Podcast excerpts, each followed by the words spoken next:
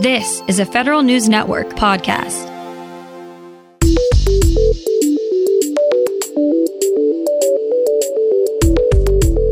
Coming up on today's Federal Newscast, we may see less fencing around the Capitol grounds soon enough. Federal workers in Washington, D.C. may be able to get their vaccination shot soon. And feds who were impacted by the recent winter storm events in Texas can get a little help from their colleagues now. These stories and more in today's Federal Newscast.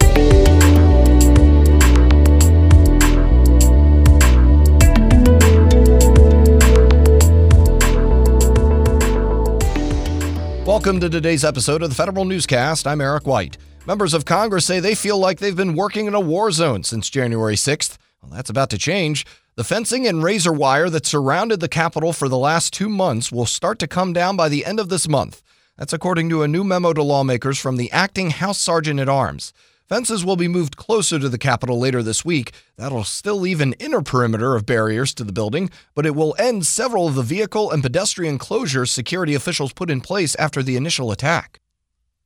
The Coast Guard is warning members to get paper copies of their service health treatment records, especially if they're about to leave the Coast Guard. Federal News Network's Tom Temin has why. How's this as a case for electronic health records? Because of pandemic, the National Archives and Records Administration stopped digitizing Coast Guard health records a year ago. It's not taking in new ones. Therefore, the Coast Guard is unable to load records to the Veterans Affairs Department systems. The Coast Guard says this is significant for service members about to leave. So now it's telling Coasties to obtain their own copies, so they'll have something to show VA when the time comes. I'm Tom Temin. The Defense Department is deploying another group of active duty personnel to help administer COVID 19 vaccines. The latest team is headed to Detroit, where about 200 service members from the Air Force will help run a community vaccination center at Ford Field. The Pentagon says it's deployed about 2,700 medical personnel so far to help at similar sites. So far, they've delivered around 700,000 shots at those mass vaccination sites. Military spouses may soon have an easier time getting occupational licenses moved from state to state. Federal News Network Scott Maucione explains. Military spousal unemployment is high, and part of the reason for that is because service members' partners need to get recertified in their jobs every time they move. The Defense Department is now offering grants that will allow professional groups and the Council of State Governments to work together on legislation to allow reciprocity between states on licenses. The grant is open to teaching, social work, cosmetology, massage therapy, and dentistry and dental hygiene. About 15% of military spouses move across state lines every year. Scott Maucione, Federal News Network. About 700,000 Air and Space Force employees will see improved IT experiences starting this summer. The Air Force is embarking on Wave 1 of its Enterprise IT as a Service upgrade, which will give users an improved and consolidated service desk and catalog. Airmen and Guardians will see faster login times and higher functioning devices. Devices will include automated compliance checks and improved troubleshooting as well. Labor receives its second loan under the Technology Modernization Fund. Federal News Network's Jason Miller has more. The Labor Department's receiving a $9.6 million loan from the Technology Modernization Fund to upgrade its enterprise data platform. The board announced its first award of fiscal 2021 on March 12th. With the loan, Labor plans to improve availability and accessibility of its data to developers, journalists, researchers, and other agencies. The board says this funding also will help missionaries deploy resources more effectively by gaining greater access to the department's enterprise data sources and creating data management capacity. Jason Miller, Federal News Network. House Oversight and Reform Committee Chairwoman Carolyn Maloney wants to update a 40 year old presidential records law. She introduced the Presidential Records Preservation Act. The bill requires the president, vice president, and senior White House officials to make and preserve certain official records. It also calls on the White House to manage and preserve presidential electronic records in a way that's more easily searchable and accessible. She introduced the bill on the first day of Sunshine Week. Top members of the Senate Judiciary Committee are looking into the impact COVID 19 has had on agencies responding to Freedom of Information Act requests.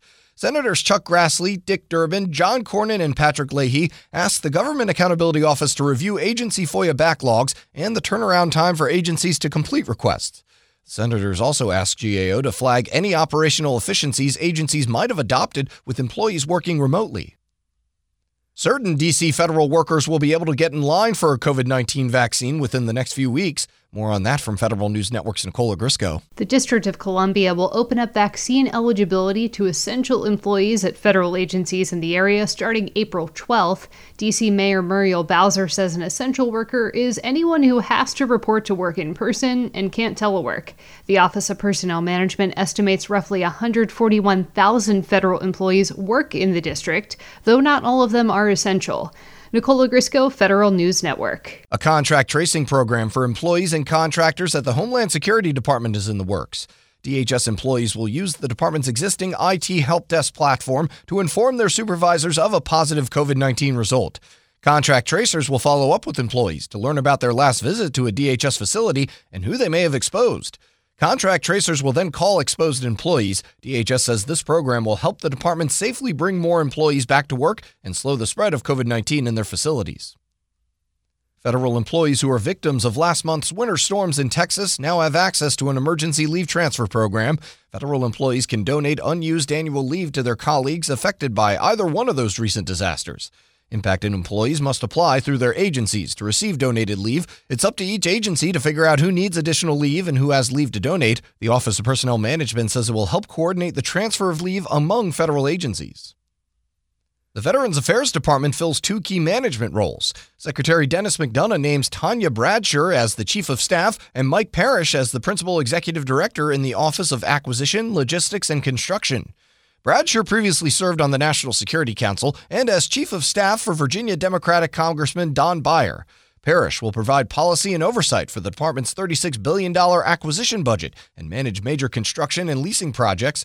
Previously, he was a professor of practice and senior advisor of systems engineering at the U.S. Military Academy at West Point and the IRS collected delinquent taxes at a higher rate from millionaires than lower income individuals. Federal News Network's Jory Heckman has details. The recovery rate is only 39% for wealthy individuals behind on their taxes, and the IRS still hasn't collected on more than $2.4 billion in taxes owed from those high income earners. The Treasury Inspector General for Tax Administration says the IRS generally doesn't make high income taxpayers a high priority for collections and that the agency's caseload exceeds what its staff can handle. The IRS is pushing back on those findings, saying its predictive models focus on recovering the maximum amount of delinquent taxes with limited resources. Jory Heckman, Federal News Network. You can find more information about these stories at federalnewsnetwork.com. Search Federal Newscast, subscribe to the Federal Newscast on Podcast One or Apple Podcasts, and stay up to date on your agency's response to the coronavirus with our coronavirus resource page.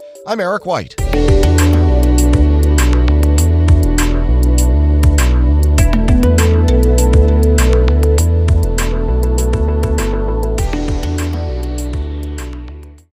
Whether it's Baker's Simple Truth Turkey or mac and cheese with Murray's English Cheddar or pie made with fresh Cosmic Crisp apples, there are many dishes we look forward to sharing during the holidays. And Baker's has all the fresh ingredients you need to turn today's holidays into tomorrow's memories. Baker's, fresh for everyone. Get more ways to save at the Buy Five or More Save $1 each sale. Just buy five or more participating items and save a dollar each with card. Baker's, fresh for everyone. Oh, oh, oh, O'Reilly. Change your vehicle's oil before your summer road trip and save money now with Pennzoil and O'Reilly Auto Parts. Right now, get five quarts of Pennzoil Platinum Full Synthetic for just $22.95 after mail in rebate. Save money and protect your engine against sludge and wear with the synthetic oil change. Stop by your local O'Reilly Auto Parts today or O'ReillyAuto.com. Oh, oh, oh, O'Reilly. Auto Parts.